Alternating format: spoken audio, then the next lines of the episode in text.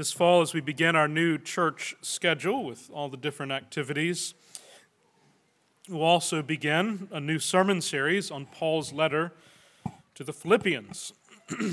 we began the calendar year of 2023 uh, by working through the early chapters of Genesis um, together, um, looking at the stories of Cain and Abel and Seth and Noah and Enoch. And we spent the summer together um, in the Psalms. And so this fall, um, having spent a great deal of time in the Old Testament, we'll return now uh, to the New Testament and consider Paul's letter to the Philippians. Um, a short letter um, that is often described as one of Paul's most personal and practical um, of all his epistles that he wrote. Now, I don't know what your familiarity is with Philippians. Perhaps um, some of you may know it very well. You may have studied it before or heard um, sermon series on it before. Um, some of you may just have a vague idea um, of the content of this letter. Maybe you know some of the phrases or verses. But uh, the first thing we're going to do, just to kind of put us all on the same uh, playing field, so to speak, as we step together into the world of Philippians this fall, is I'm going to spend most of our time together this morning in the sermon just reading to you the entirety um, of this letter, of this epistle, all four chapters, all four chapters. Uh, Paul, in his first letter to Timothy, um, exhorts him as a young pastor to be committed um, to three things to preaching and to teaching the Word of God, but also to the public reading of God's Word. Um, that is one of the things Paul enjoins upon Timothy. And indeed, I think there is something that is helpful, uniquely helpful, and powerful about hearing large portions of God's word read publicly. Um, it's interesting um, in the scriptures, um, several occasions when God's read was, word was read at length in public settings in the time of Josiah and in the time of Ezra and Nehemiah, it led to widespread revival and reform of the people of God. Um, just simply reading God's word aloud at length um, before his people. We're used to encountering the scriptures, of course, in small, bite sized portions, and I think this has um, certainly become even more true in our modern world. Um, but it's valuable also to hear a whole book all at once to get a sense of the argument that it is making. And of course, this is how uh, the original recipients of Philippians would have heard this letter. Uh, read aloud all at once. It's not as though they had their own copies that they took home. They came to church and heard it read to them. So, as you hear Philippians this morning, I want to give you a few things to keep in mind as we listen to this letter together. First, you should know that Paul is writing this letter from prison. Um, he is almost certainly, well, we know he's definitely in prison, and almost certainly he's in prison in Rome. Um, note as you listen to the letter, Paul's references to the imperial guard and to Caesar's household. Um, he is almost certainly in Rome awaiting his trial around the year 60 AD as he writes Philippians. Um, this means that Philippians is probably the second to last of Paul's letters in the New Testament, uh, 2 Timothy probably being his last. And as such, it reveals in a unique way the fruit of his 30 years now, 30 years since Damascus, 30 years since his conversion and baptism, 30 years of faithfully following in the way of his Lord Jesus Christ. Now, as Paul writes this letter, he is on trial for his life. Um, he, is, have, he, is, he is accused of significant charges, charges of sedition and treason against Caesar and against Rome. And he knows that it is possible, if not even likely, um, that he will soon die, and almost certainly he does soon die. Philippians has a poignant air about it as you read it. Paul is regularly speaking to um, his readers of the possibility of his death, and you can tell that he loves them. He's speaking to them of his death because he cares about them, and he, and he is he's sad and yet also um, has, has conflicting feelings about the fact that he may die. He hopes that he will see them again, but he does not know. The letter has some of the character of a kind of final instructions, a final will and testament from an aged pastor, which Paul is at this point, to a beloved congregation, men and women and children whom he knows and loves. Paul, of course, planted the church in Philippi, as we heard in our New Testament reading this morning. He um, was the one who preached the gospel to them in the first place. Now, this is also something that sets the letter to the Philippians apart from other of Paul's epistles. Paul is not writing to the Philippians in response to some significant doctrinal error or problem or conflict that they are experiencing. It is not a letter of correction as Galatians or 1 Corinthians or others of his letters are. Rather, he's writing this letter as an act of encouragement and, notably, of gratitude. Because the church in Philippi has recently supported him. They have shown, Paul says, koinonia, fellowship with him, by giving him a substantial financial gift that was brought to Paul by one of their own pastors Epaphroditus. And this was important. This wasn't just like, oh, this is a nice thing that they did. This was an essential thing that the Philippians had done for Paul. In the ancient world, prisoners of the Roman state were not provided with a food or clothing or blankets or anything that they might require to stay alive. The Roman state did not much care whether they stayed alive until their trial. And so, if you were going to survive in prison in the Roman state, you were entirely dependent on others outside of prison for your well being for food, for clothing, for blankets, for uh, pen and, and ink, and all of those things. And Paul, due to his baptism as a Christian and his abandonment of Judaism, had lost his family connections. He had no one in terms of biological family to count on. He was completely dependent upon the church, upon his Christian siblings. And the Philippians have stepped into that void and are caring generously for Paul's needs. They are literally keeping him alive in Rome that he might continue to follow in the way of Jesus. And so Paul writes the church in Philippi. He thanks them for their gift. He instructs them in that way of Jesus, and he encourages them in their life together. Now, there's much that we could say about themes and emphases in the letter to the Philippians, and we'll certainly do that as we walk through it together in the weeks ahead. But as you listen now to Paul's words, there's one theme, one emphasis in Paul's letter that I want you to listen out for in particular. Listen to how often Paul, in his very last days, imprisoned in Rome, talks in this letter about joy. Joy. It is one of the most distinctive things about the letter to the Philippians. How frequently Paul speaks about joy, how frequently he exhorts his readers to rejoice, how frequently he tells them that he is rejoicing and that he wants them to rejoice with him. Paul's emphasis on joy in this letter to the Philippians is completely incongruent by kind of worldly expectations of how he might feel.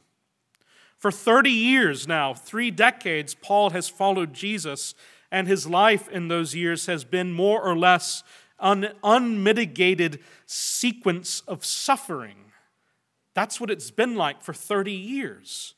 He has been homeless, he has been imprisoned, He's been hated, he's been abandoned um, by people who once cared for him and loved him.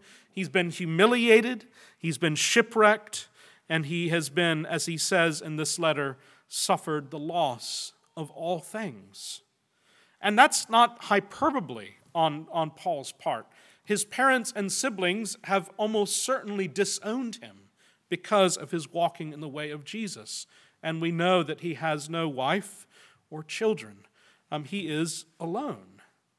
And yet, in the midst of all these things, Paul is speaking again and again about joy. The whole letter drips with joy. The joy that Paul speaks about in Philippians is not optimism, it is not mere happy feelings, it's something deeper than that. Paul is praying for the Philippians with joy, he says. He is rejoicing that Christ is preached in Rome even by his rivals.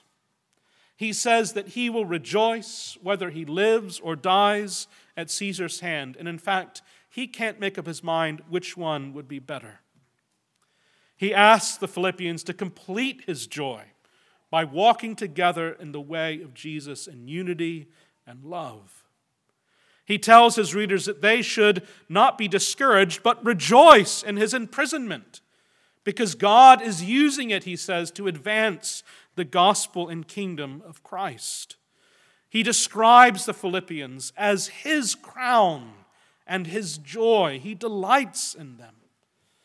And several times, Paul tells the Philippians straight out, and us as well, he says to them, Rejoice. And not only rejoice, he says, Rejoice in the Lord. Rejoice in the Lord. Paul says that several times in this letter. Rejoice in the Lord always, he says. And again, I will say, rejoice. Now, that preposition is so important.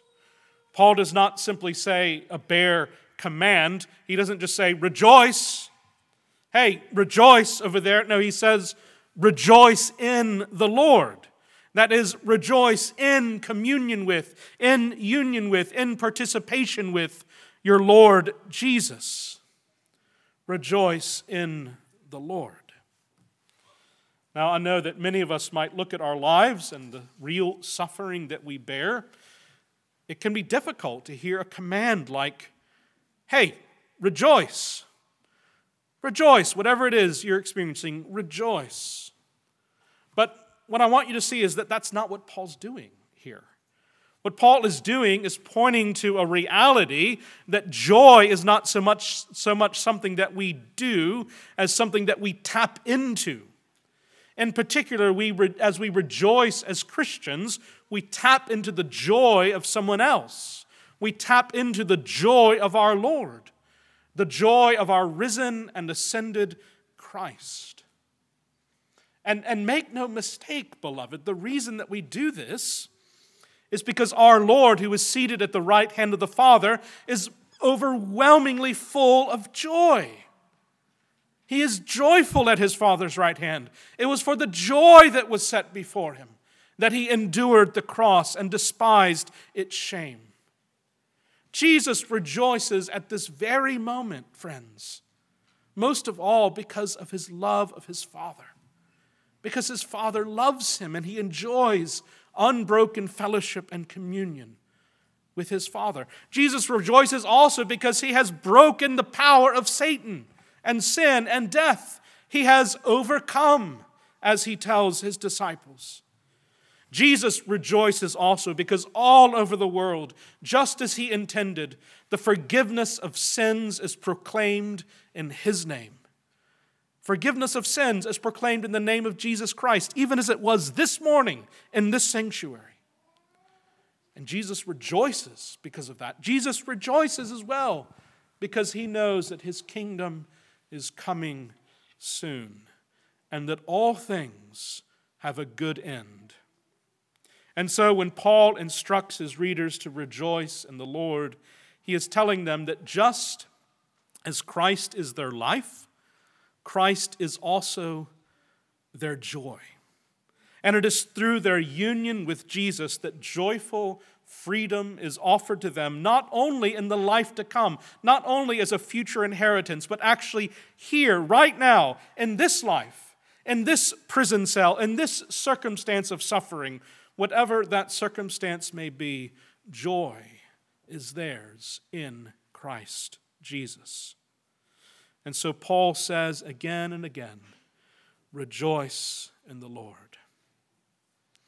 As I read Philippians now this morning, you're certainly welcome to follow along in your Bible if you'd like to, but if you're able, I would encourage this. I'd encourage you just to close your Bible, to put away your notebook, and just listen. Listen and see what God's word might do as you hear it read. Beloved, God's word is more precious than gold. It's the most valuable thing in your life. It is sweeter than honey. It is sweeter even than the drippings of the honeycomb. Listen to it now. Paul and Timothy, servants of Christ Jesus, to all the saints in Christ Jesus who are at Philippi, with the overseers and deacons. Grace to you and peace from God our Father and the Lord Jesus Christ. I thank my God in all my remembrance of you, always in every prayer of mine for you, making my prayer with joy because of your partnership in the gospel from the first day until now. And I am sure of this, that he who began a good work in you will bring it to completion at the day of Jesus Christ.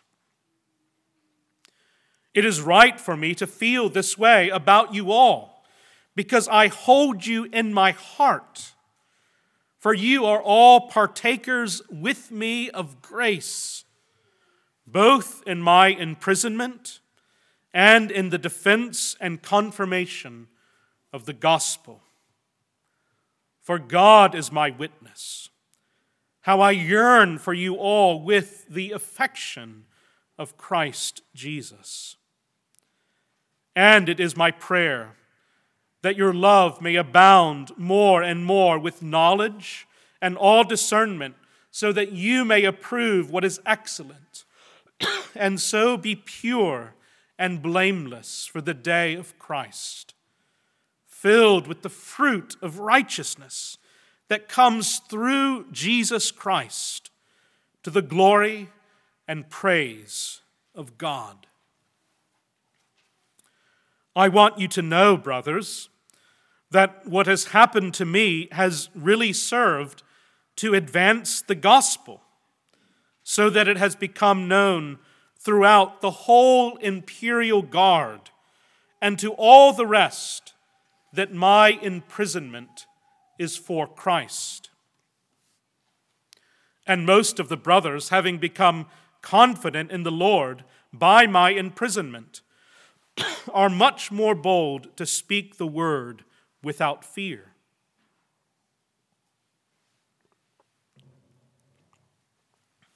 Some indeed preach Christ from envy and rivalry, but others from goodwill. The latter do it out of love, knowing that I am put here for the defense of the gospel. The former proclaim Christ out of selfish ambition, not sincerely, but thinking to afflict me in my imprisonment. What then? Only that in every way, whether in pretense or in truth, Christ is proclaimed, and in that I rejoice.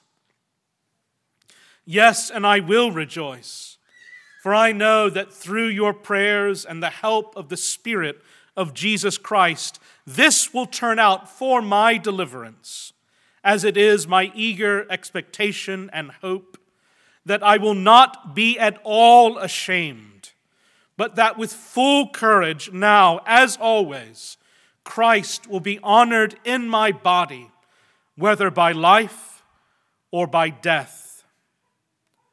For to me, to live is Christ, and to die is gain. If I am to live in the flesh, that means fruitful labor for me. Yet which I shall choose, I cannot tell. I am hard pressed between the two.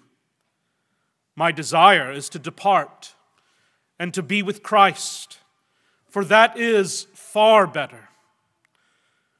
But to remain in the flesh is more necessary on your account. Convinced of this, I know that I will remain and continue with you all for your progress and joy in the faith, so that in me you may have ample cause to glory in Christ Jesus because of my coming to you again. Only let your manner of life be worthy of the gospel of Christ, so that whether I come and see you or am absent, I may hear of you that you are standing firm in one spirit, with one mind, striving side by side for the faith of the gospel, and not frightened in anything by your opponents. This is a clear sign to them of their destruction, but of your salvation, and that from God. For it has been granted to you that for the sake of Christ you should not only believe in him, but also suffer for his sake, engaged in the same conflict that you saw I had and now hear that I still have. So, if there is any encouragement in Christ, any comfort from love, any participation in the Spirit, any affection and sympathy, complete my joy by being of the same mind, having the same love, being in full accord and of one mind. Do nothing from selfish ambition or conceit, but in humility count others more significant than yourselves. Let each of you look not only to his own interests, but also to the interests of others. Have this mind among yourselves, which is yours in Christ Jesus, who, though he was in the form of God, did not count equality with God a thing to be grasped, but emptied himself by taking the form of a servant, being born in the likeness of men and being found in human form, he humbled himself by becoming obedient to the point of death, even death on a cross. Therefore, God has highly exalted him and bestowed on him the name that is above every name, so that at the name of Jesus every knee should bow in heaven and on earth and under the earth, and every tongue confess that Jesus Christ is Lord to the glory of God the Father. Therefore, therefore, my beloved, as you have always obeyed, so now, not only as in my presence, but much more in my absence, work out your own salvation with fear and trembling. For it is God who works in you, both to will and to work for his good pleasure. Do all things without grumbling or disputing, that you may be blameless and innocent, children of God without blemish, in the midst of a crooked and twisted generation among whom you shine as lights in the world, holding fast to the word of life, so that in the day of Christ I may be proud that I did not run in vain or labor in vain. Even if I am to be poured out as a drink offering upon the sacrificial offering of your faith, I am glad and rejoice with you all. Likewise, you also should be glad and rejoice with me. I hope in the Lord Jesus to send Timothy to you soon, so that I too may be cheered by news of you. For I have no one like him who will be genuinely concerned for your welfare for they all seek their own interests, not those of Jesus Christ's. But you know Timothy's proven worth, how as a son with a father he has served with me in the gospel. I hope, therefore, to send him just as soon as I see how it will go with me. And I trust in the Lord that I shortly myself will come also. I have thought it necessary to send to you Epaphroditus, my brother and fellow worker and fellow soldier and your messenger and minister to my need, for he has been longing for you all and has been distressed because you heard that he was ill. Indeed, he was ill, near to death. But God had mercy on him, and not only on him, but on me also, lest I should have sorrow upon sorrow. I am the more eager to send him, therefore, that you may rejoice at seeing him again and that I may be less anxious. So receive him in the Lord with all joy and honor such men, for he nearly died for the work of Christ, risking his life to complete what was lacking in your service to me. Finally, my brothers, rejoice in the Lord. To write the same things to you is no trouble to me and is safe for you. Look out for the dogs. Look out for the evildoers. Look out for those who mutilate the flesh. For we are the circumcision who worship by the Spirit of God and glory in Christ Jesus and put no confidence in the flesh, though I myself have reason for confidence in the flesh also. If anyone else thinks he has reason for confidence in the flesh, I have more. Circumcised on the eighth day, of the people of Israel, of the tribe of Benjamin, a Hebrew of Hebrews, as to the law, a Pharisee, as to zeal, a persecutor of the church as to righteousness under the law, blameless. But whatever gain I had, I counted as loss for the sake of Christ. Indeed, I count everything as loss because of the surpassing worth of knowing Christ Jesus, my Lord. For his sake, I have suffered the loss of all things and count them as rubbish, in order that I may gain Christ and be found in him, not having a righteousness of my own that comes from the law, but that which comes through faith in Christ, the righteousness from God that depends on faith, that I may know him and the power of his resurrection and may share his sufferings, becoming like him in his death, that by any means possible I may attain the resurrection from the dead. Not that I have already obtained this or am already perfect, but I press on to make it my own because Christ Jesus has made me his own. Brothers, I do not consider that I have made it my own.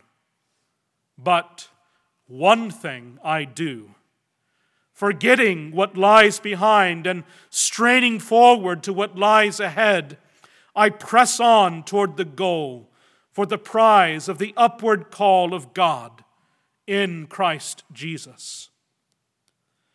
Let those of you who are mature think this way. And if in anything you think otherwise, God will reveal that also to you.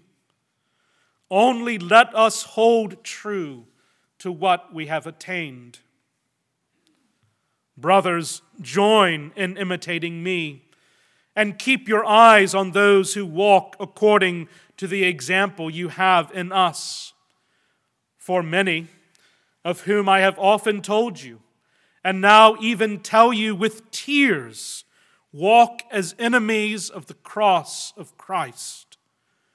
Their end is destruction, their God is their belly, and they glory in their shame, with minds set on earthly things. But our citizenship is in heaven and from it we await a Savior, the Lord Jesus Christ, who will transform our lowly body to be like His glorious body by the power that enables Him even to subject all things to Himself. Therefore, my brothers, whom I love and long for, my joy and crown, stand firm thus in the Lord, my beloved. I entreat Euodia and I entreat Syntyche to agree in the Lord.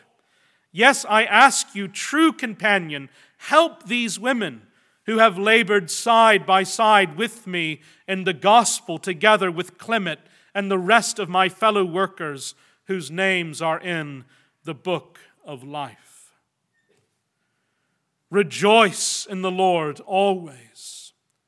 Again, I will say, rejoice. Let your reasonableness be known to everyone. The Lord is at hand. Do not be anxious about anything, but in everything, by prayer and supplication with thanksgiving, let your requests be made known to God. And the peace of God, which surpasses all understanding, will guard your hearts and your minds in Christ Jesus.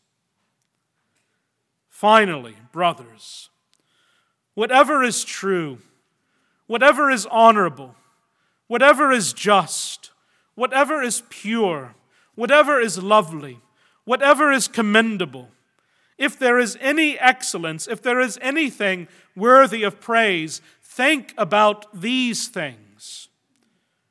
What you have learned and received and heard and seen in me, practice these things, and the God of peace will be with you. I rejoiced in the Lord greatly that now at length you have received your concern, I'm sorry, you have revived your concern for me. You were indeed concerned for me, but you had no opportunity. Not that I am speaking of being in need, for I have learned in whatever situation I am to be content. I know how to be brought low and I know how to abound. In any and every circumstance, I have learned the secret of facing plenty and hunger, abundance and need. I can do all things through him who strengthens me. Yet it was kind of you to share my trouble. And you, Philippians, yourselves knew, know that in the beginning of the gospel, when I left Macedonia, no church entered into fellowship with me in giving and receiving except you only. Even in Thessalonica, you sent me help for my needs once and again. Not that I seek the gift, but I seek the fruit that increases to your credit. I have received full payment and more. I am well supplied, having received from Epaphroditus the gifts you sent, a fragrant offering, a sacrifice acceptable and pleasing to God. And my God will supply every need of yours according to his riches in glory in Christ Jesus. To our God and Father, be glory forever and ever. Amen. Greet every saint in Christ Jesus. The brothers who are with me greet you. All the saints greet you, especially those of Caesar's household. The grace of the Lord Jesus Christ be with your spirit. Thus far, the reading of God's Word. It is absolutely true, and it is given to you because your Father in heaven loves you. In the name of the Father, and of the Son, and of the Holy Spirit. Amen. Blessed Lord, you've caused all the Holy Scriptures to be written for our learning. Now, by your Spirit, grant us the grace to read, mark, learn, and inwardly digest this portion of your word, that we might hold fast to the blessed hope of everlasting life which you have given us in your Son, Jesus Christ our Lord. Amen.